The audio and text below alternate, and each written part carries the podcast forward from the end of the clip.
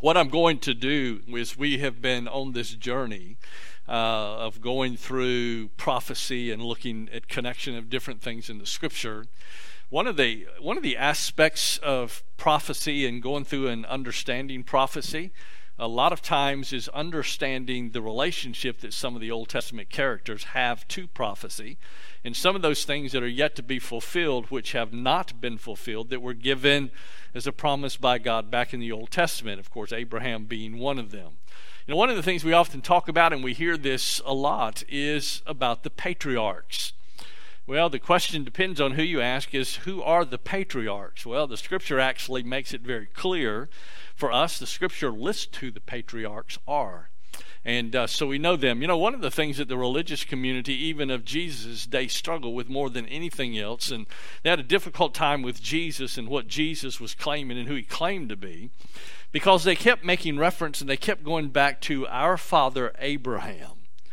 And uh, so it is very prevalent uh, as you as you read and understand the Scripture, and even when you leave Genesis chapter 12 through chapter 50, and you make your way through the Old Testament, you get into the book of Ezekiel, and one of the things that we saw in the book of Ezekiel, when you get to chapter 47 and 48, is a redistribution of the land of Israel. Well, uh, that land they have never ever inherited completely in the covenant that was given to Abraham. But I can tell you this they're going to and the Abrahamic covenant is going to be completely fulfilled. The covenant that was made to Abraham by God, and it will be fulfilled. When will that happen? It'll be happening in the millennial kingdom. Uh, the second coming of Jesus Christ, that land then, of course, will be uh, distributed accordingly, and they will possess every square inch of that land. Well, what about Isaac? What is the significance of Isaac in all of this? What's the significance of Jacob? And then there are those uh, Bible critics who think that the patriarchs are missing two, uh, that two often get left out of the equation. Well, I can tell you right now that they are not to be included in the equation because Ishmael, being one of them, was the son of the flesh. And matter of fact, that is spoken about in the New Testament itself, specifically, of Ishmael being the son of the flesh. The other one that is often confused and is often attempted to be placed into that list of the patriarchs is Esau. So you have Abraham, and then you would have Ishmael, and you would have Isaac, and then coming on down the line, you would have Jacob and Esau. And then, of course, we all know the story behind Esau and uh, Jacob. But here's the interesting thing about the, the, the biblical text is when it talks about the patriarchs, it only lists Abraham, Isaac, and Jacob. And that are the three patriarchs, or that is the three patriarchs that are contained in the scripture. A lot of people wonder about Moses. Moses was not a patriarch. Uh, even though Moses is held in very high esteem. Ezekiel often is, they try to or attempt to put Ezekiel in that list. Well, he's not in there either. Also, Elijah.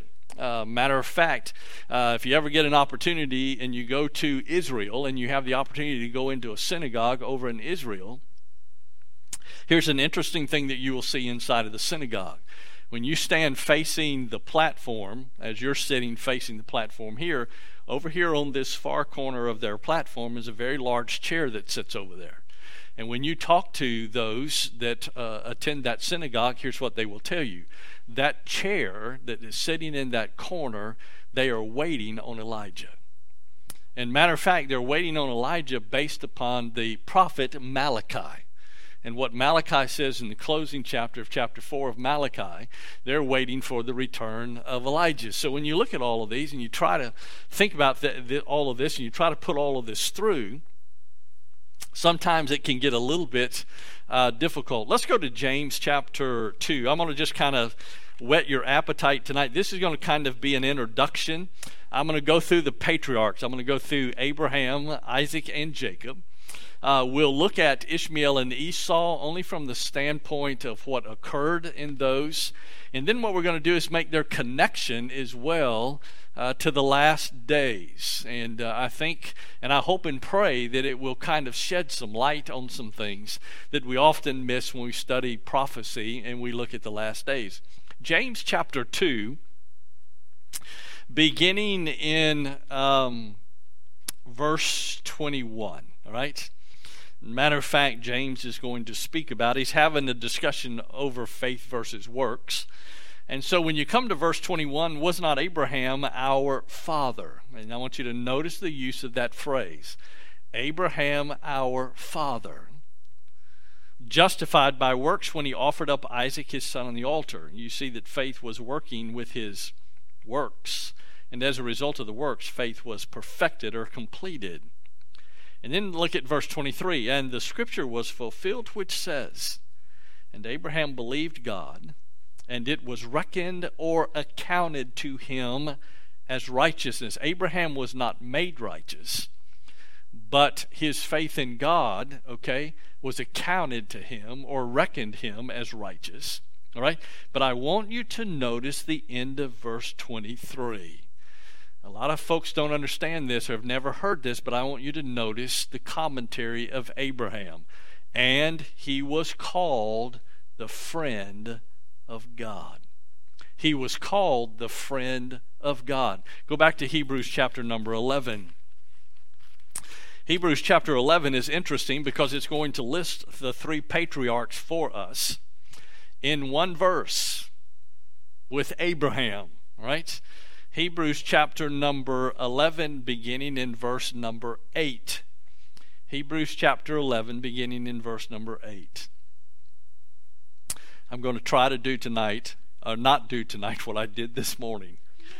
I went through this afternoon and I double checked every one, okay?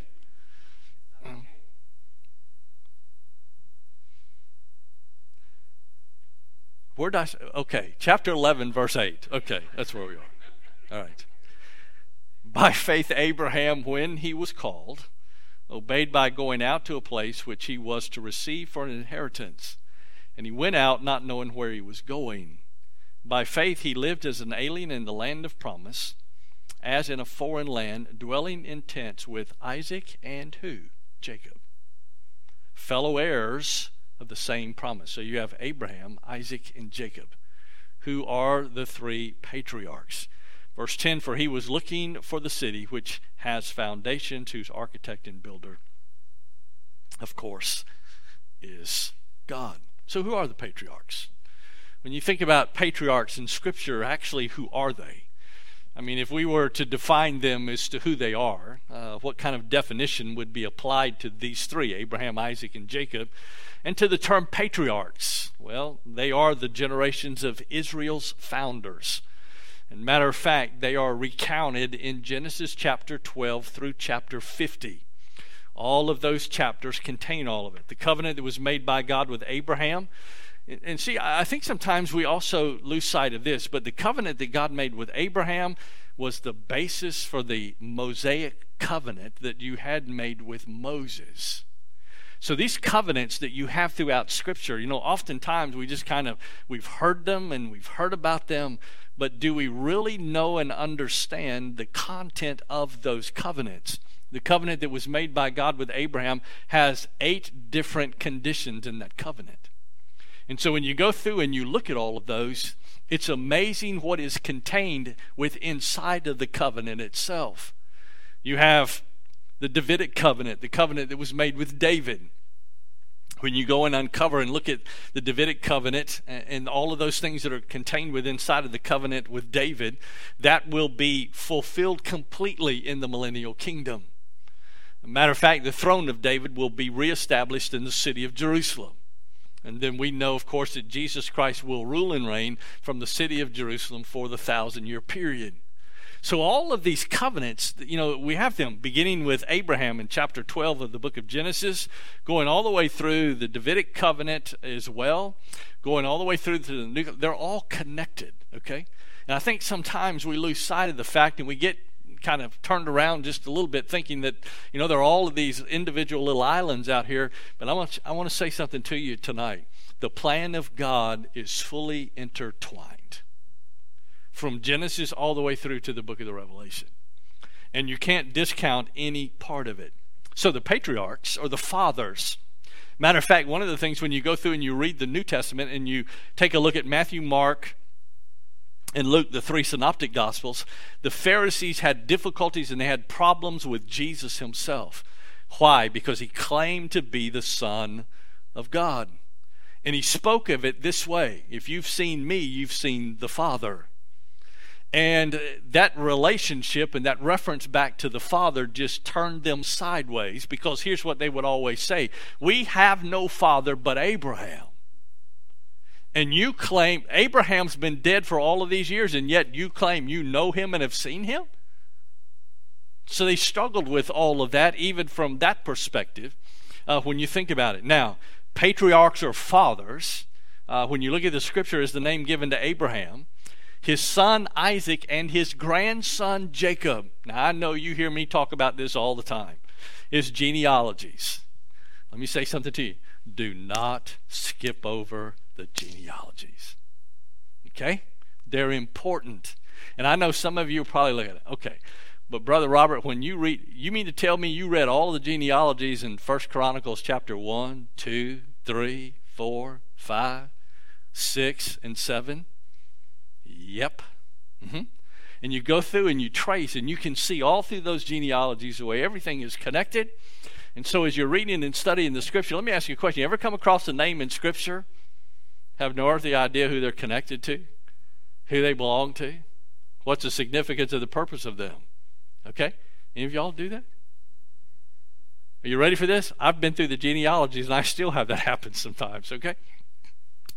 But they're all they're all so connected, okay? So when you think about Abraham, Isaac, and Jacob, and, and, and to consider this, they're all related. You have Abraham, the father, Isaac, the son, and Jacob, the grandson. Okay? So they're all connected uh, when you consider them. Now, this family, matter of fact, when you're if, if you're in Israel or you read and study anything about Judaism, this family became the ancestors of the nation of Israel. Uh, that's who they are.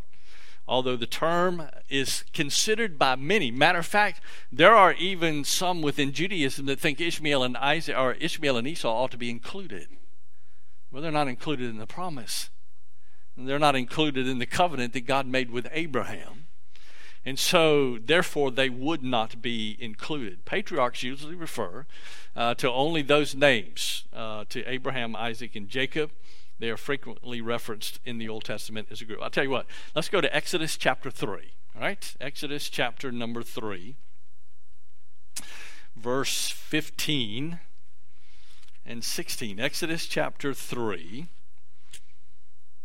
verse 15 and verse 16. And you're going to see they're spoken of, okay, uh, in this manner as we make our way into the book of Exodus, as we make our way into um, the actually the, the history of the Hebrews, right?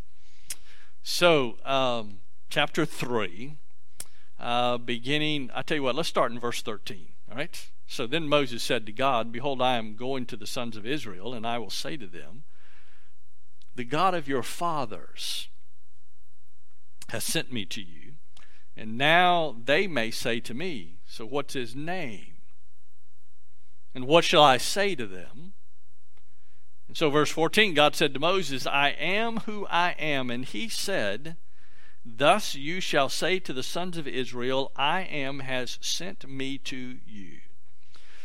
God furthermore said to Moses, Thus you shall say to the sons of Israel, The Lord, the God of your fathers. And I want you to notice very now this is coming from God Himself directly. And I want you to notice in here, God does not include Ishmael nor Esau. And I want you to notice specifically what God says to Moses here.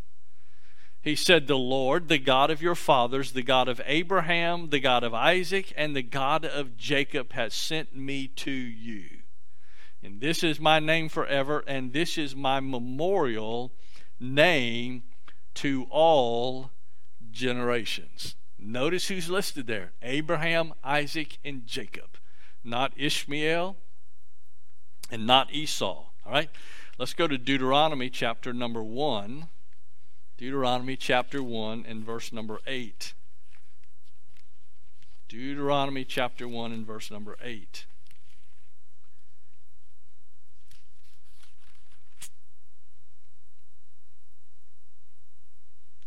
And I want you to notice again. You're going to see the same listing again, Deuteronomy chapter 1. And notice verse 8. See, I have placed the land before you.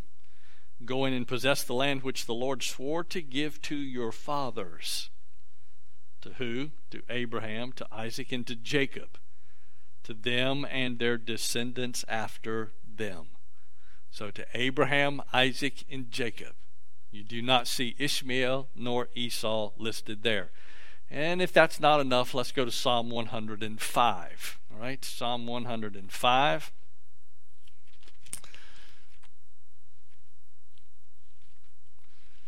Psalm 105.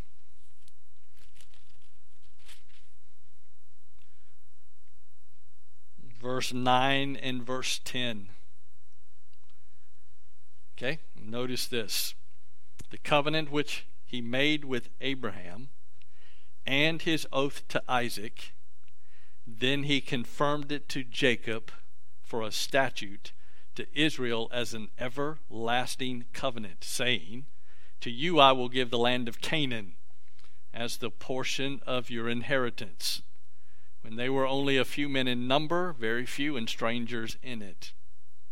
So we see here them listed again as who? Abraham, Isaac, and Jacob only. Now, here's something else that's interesting. Now we're going to go to the New Testament. I want you to turn with me to the book of Acts. Acts chapter number 7, and we see something very interesting um, that is going to be included here.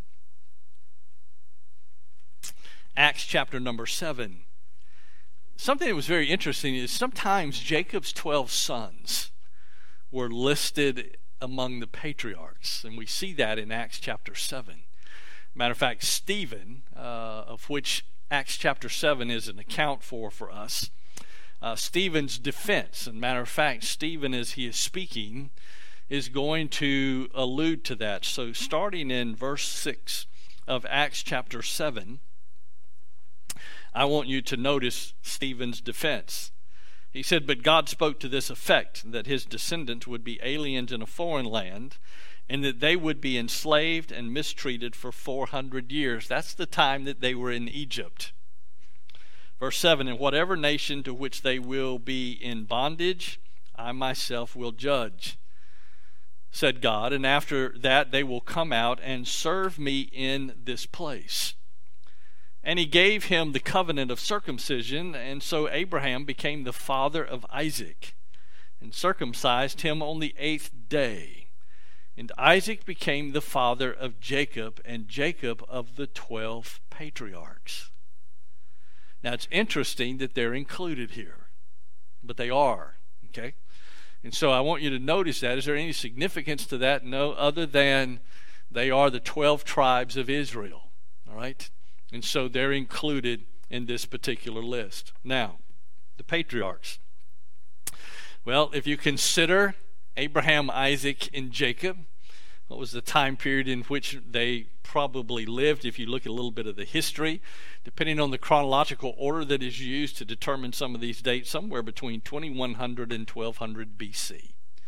Sometime in that period, sometime in that time frame. Okay, there is there is a calculation that is done that puts them somewhere between um, 18 something BC down to about 1200 BC. So it's anywhere from 2100 BC to 1200 BC.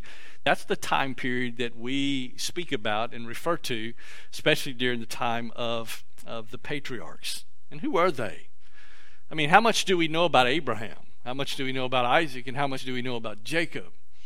Um, we know a little bit more than most consider that we derive from the scripture themselves about who they really were. And let me say this about Abraham, Isaac, and Jacob they were not poor people. Uh, they were not peasants. They were not. Um, they were not Bedouins from the standpoint of having little. Okay, um, Abraham, Isaac, and Jacob would have been probably fairly, to some degree, fairly wealthy. Uh, Abraham leaves the Ur of the Chaldees, leaves his father's house.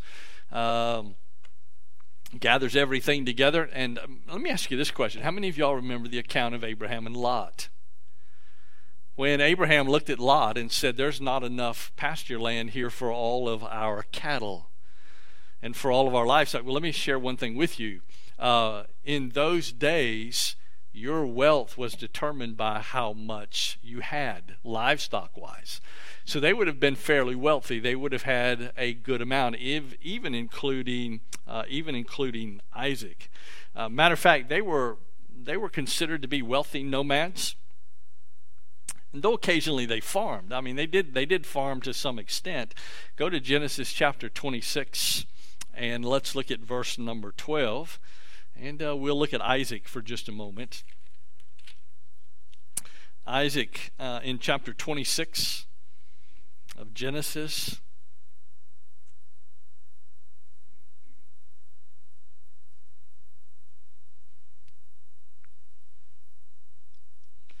Now you're going to get a description of who Isaac was. Okay? And I want you to understand Isaac was not uh, he was not a poor man. All right?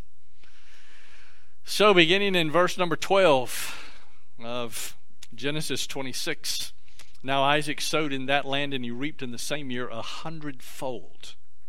And the Lord blessed him. And the man became rich and continued to grow richer until he became very wealthy. For he had possessions of flocks and herds and a great household, so that the Philistines envied him. So we had great possessions. Let me tell you something. In, in this day, during this time, uh, Bible manners and customs, the more livestock you had, uh, the more family that you had, the richer you were considered, the wealthier you were considered. Okay? And so we find Isaac here giving us a, a pretty good idea of who they were. Now, I will say this with the exception of uh, the burial site at Hebron, in Genesis chapter 23 in the region of Shechem. Uh, that we find in Genesis chapter 33 through chapter 34, and then again in chapter 48. Um, they did not own any land per se. Uh, they were they were continuously moving.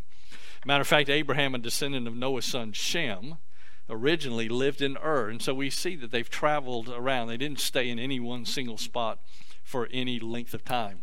And y'all did know that Abraham was a, def, a descendant. Okay, uh, when you go back and you look at the uh, the line of Noah, Abraham is a descendant of Shem.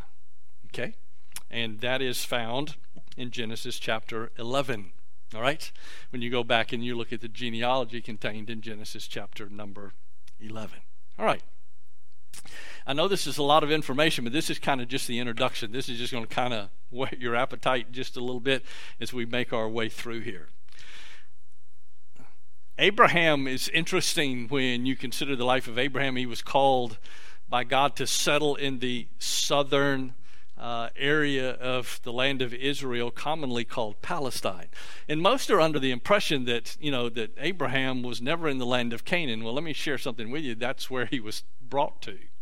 He was brought to the land of Canaan. And matter of fact, the covenant that God made with Abraham, the children of Israel are going to possess all of this land. And matter of fact, the covenant that I make with you. And so as he traveled from the Ur of the Chaldees, he actually went from the Ur of the Chaldees. If you have a map in the back of your Bible, uh, it might show this uh, in the back of your Bible on the map. Uh, but when you move from the Ur of the Chaldees over towards the Babylonian area, okay, he'd come from the Ur of the, uh, Ur of the Chaldees. He'd come around by Haran, which would be up towards the north part, and then he would come on down into Israel, into the into the land of Canaan. So you might have that in your Bible in the back if you've got any maps in the back. It might show uh, some of that. Now, Let's go back to Acts chapter number 7. All right? Acts chapter number 7. And uh, we get a little bit more information from Stephen uh, concerning Abraham and what is taking place here. Matter of fact, Stephen's defense here uh, reports that God appeared to Abraham before he lived in Haran, uh, showing that the Lord led Abraham, of course, on this journey from the beginning at Ur to his final destination in Canaan. So don't think for a moment that no one, none of them ever lived in the land of Canaan. Abraham lived in the land of Canaan before the Hebrews went into captivity to Egypt. Okay? So he was very familiar with the land that was there. Acts chapter number 7, though, but I want you to notice verse 2 through verse number 4. I'll tell you what, let's do this. Start in verse 1. Let's get the whole context. So the high priest said, Are these things so? And he said, Hear me, brethren and fathers. The God of glory appeared to our father Abraham when he was in Mesopotamia. That's the Ur of the Chaldees. That is the same region, that's the same area. And notice what he said before he lived in Haran. Okay? And he said to him, I want you to leave your country and your relatives and come into the land that I will show you. So then he left the land of the Chaldeans and he settled in Haran. If you'll remember the book of Daniel, you'll remember in the book of Daniel that the Babylonians were also referred to as the Chaldeans. And so the Ur of the Chaldees is actually in that region of Babylon. So he comes all the way from Mesopotamia or the Babylonian region, makes his way to Haran on the northern side, and then he comes down into the land of Canaan. Now, I will tell you, that was quite a journey for Abraham to travel, leaving the Ur of the Chaldees, not having any idea where he was going, other than this is the land that I'm going to bring you to, that I'm promising to you. And that's about all he knew.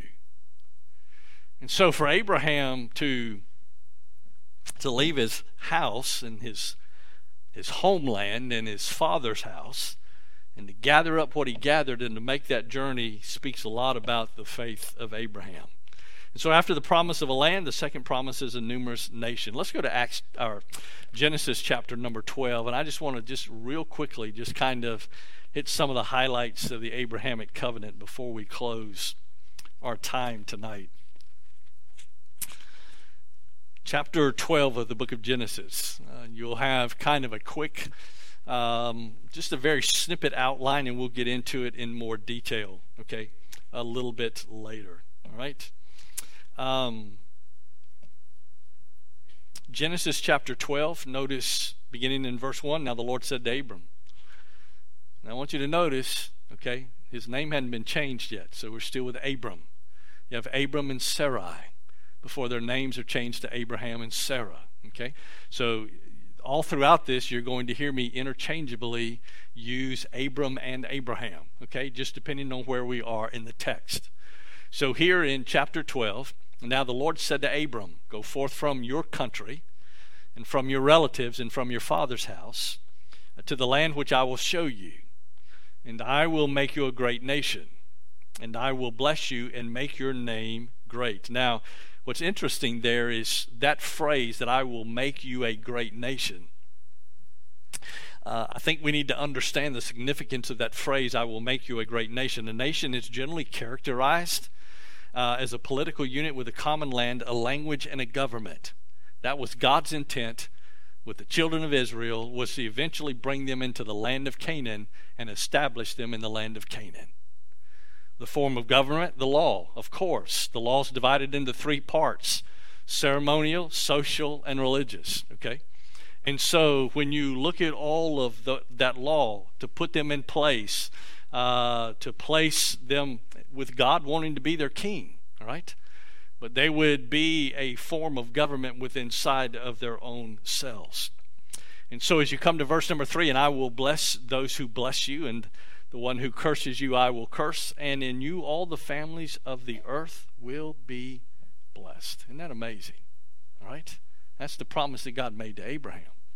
Now, in closing tonight, I want to do one last thing. I want you to go to Matthew chapter 3. I'm just going to give you a quick run through in the Synoptic Gospels concerning, uh, because I want you to see this from the, uh, from the religious elite's perspective. Okay? Matthew chapter 3 and verse number 9. Okay? Now, Jesus is having a discussion. He finds himself here, and of course, uh, John the Baptist, you have the preaching of John the Baptist. Um, and uh, they come across, they come, of course, of course to the Jordan River. Uh, verse 7 But when he saw many of the Pharisees and Sadducees coming for baptism, he said to them, now, this is John the Baptist. He's speaking, and here's what he says He said, You brood of vipers, who warned you to flee from the wrath to come? Therefore, bear fruit in keeping with repentance. And do not suppose that you can say to yourselves, We have Abraham for our father, for I say to you that from these stones God is able to raise up children to Abraham. Let's go to Luke chapter 1 and verse 73. And we're going to talk more about that a little bit later, okay? And the significance of that statement. Luke chapter 1.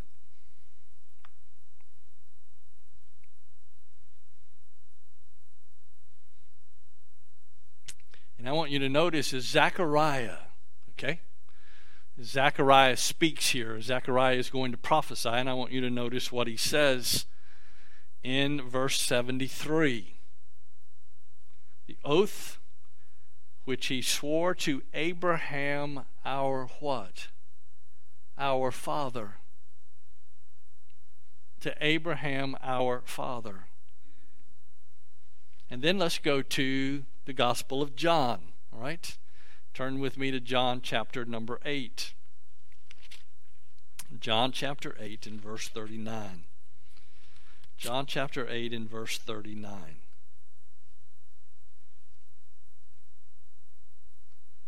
Jesus is going to respond here concerning Abraham. John chapter number 8 in verse 39 they answered and said to him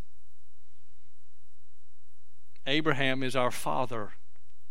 And Jesus said to them, If you're Abraham's children, do the deeds of Abraham. But as it is, you're seeking to kill me, a man who has told you the truth, which I heard from God. This Abraham did not do. You are doing the deeds of your father. And then he goes on, of course, through the rest of the conversation here. So you see where Abraham is brought into the picture once again. And then go to verse 53 of John chapter 8. And notice what they tell him Surely you are not greater than our father Abraham who died. The prophets died too. Whom do you make yourself out to be? If I glorify myself, my glory is nothing. It is my Father who glorifies me, of whom you say he is our God. And you have not come to know him, but I know him. And if I say that I do not know him, I will be a liar like you, but I do know him and keep his word. Your father Abraham rejoiced to see my day, and he saw it and was glad. And so the Jews said to him, You are not yet fifty years old, and you have seen Abraham? Had no idea who he was, did they? All right. We'll stop there tonight. That's that's a lot. That's just kind of to whet your appetite. But let me let me let me say a couple more things as we close tonight. Here's here's something else that I want you to understand. There's a showdown coming in Jerusalem. And keep in mind we've been talking about Abraham, okay, the father of the covenant. Well, remember when I talked about two other individuals by the name of Ishmael and Esau? There is one who traces themselves back to Abraham, and they refer to Abraham as their father. Okay? There's coming a showdown between the flesh and the spirit, and it is going to occur in Jerusalem. And that showdown will take place, and of course, we all know the location of that, and that's the Temple Mount in Jerusalem. Today, the Temple Mount, the Dome of the Rock, is occupied by Muslims, by Islam. Islam holds very, very, very firm uh, to Abraham as their father. And so that showdown will come. Uh, it is going to occur because a new temple is going to be built in Jerusalem. Uh, where exactly that temple is going to be built, we don't know for sure. There is speculation that it is going to be built on the Dome of the Rock. Uh, the significance of the Dome of the Rock is supposedly the exact place where Abraham went to, uh, to offer up Isaac his son. Thus, their father Abraham. All right? Thus, the mosque, the Dome of the Rock that is there. There are some who say that the temple, the new temple, is going to be built on the Dome of the Rock. If that is the case, that means that there will be a showdown concerning the Dome of the Rock. Irregardless, it doesn't make any difference. I can tell you who's going to win that whole entire battle. The temple is going to be rebuilt. It is going to be set up for worship when the second coming of Jesus Christ comes. And it is God Himself who is going to bring all of this to fruition. So as we look at these covenants and we see the way all of this is tied together, my dear friend, if you don't if you don't get anything else out of all of this, here's what I hope you understand. I hope you see this, the sovereignty of God, and He's in control of it all, and it is the very plan that He put in place, beginning with the with the patriarchs, all the way through the book of the Revelation. Genesis to the book of the Revelation is all tied together significantly by God Himself. Amen. I know that's a lot, okay? But hold on, we're going to go back now and we'll start to unpack some of it as we go through Abraham, Isaac, and Jacob. Amen? I don't know about y'all, but I'm looking forward to one day to seeing who they are. Hmm? I don't know about you, uh, but just, just to, just to see. Amen. Let's stand and we'll be dismissed in a word of prayer. And uh, hope you have a good week. Please be safe. All right and uh, just be attentive to your surroundings. Pray for those that uh, just desperately need our prayers uh, tonight as well. Amen. All right, let's bow our heads together as we pray. Father, we thank you for the time we've had together to study your word tonight. And Father, I thank you for just the privilege and the opportunity that we have to study it. Uh, but Father, more than anything else, Father, I pray that as we look earnestly, uh, Father, toward your return, Father, may we be understanding and realizing uh, that the day that we live in is desperately wicked. And Father, they need the gospel. Uh, Father, help us be a light bearer. Father, help us to be the salt. Help us to share the gospel with those that so desperately need it today. May we redeem the time uh, because of the days that we live in, knowing that, Father, that you're going to send Jesus Christ one day to call the church home. And Father, we look forward to that day with anticipation. Father, be with all of those that are on the prayer list that we've mentioned by name tonight. I pray that you would provide for them what only you can. Dismiss us now with your love, and we'll be careful to thank you and praise you in Jesus' name. Amen. And you're dismissed.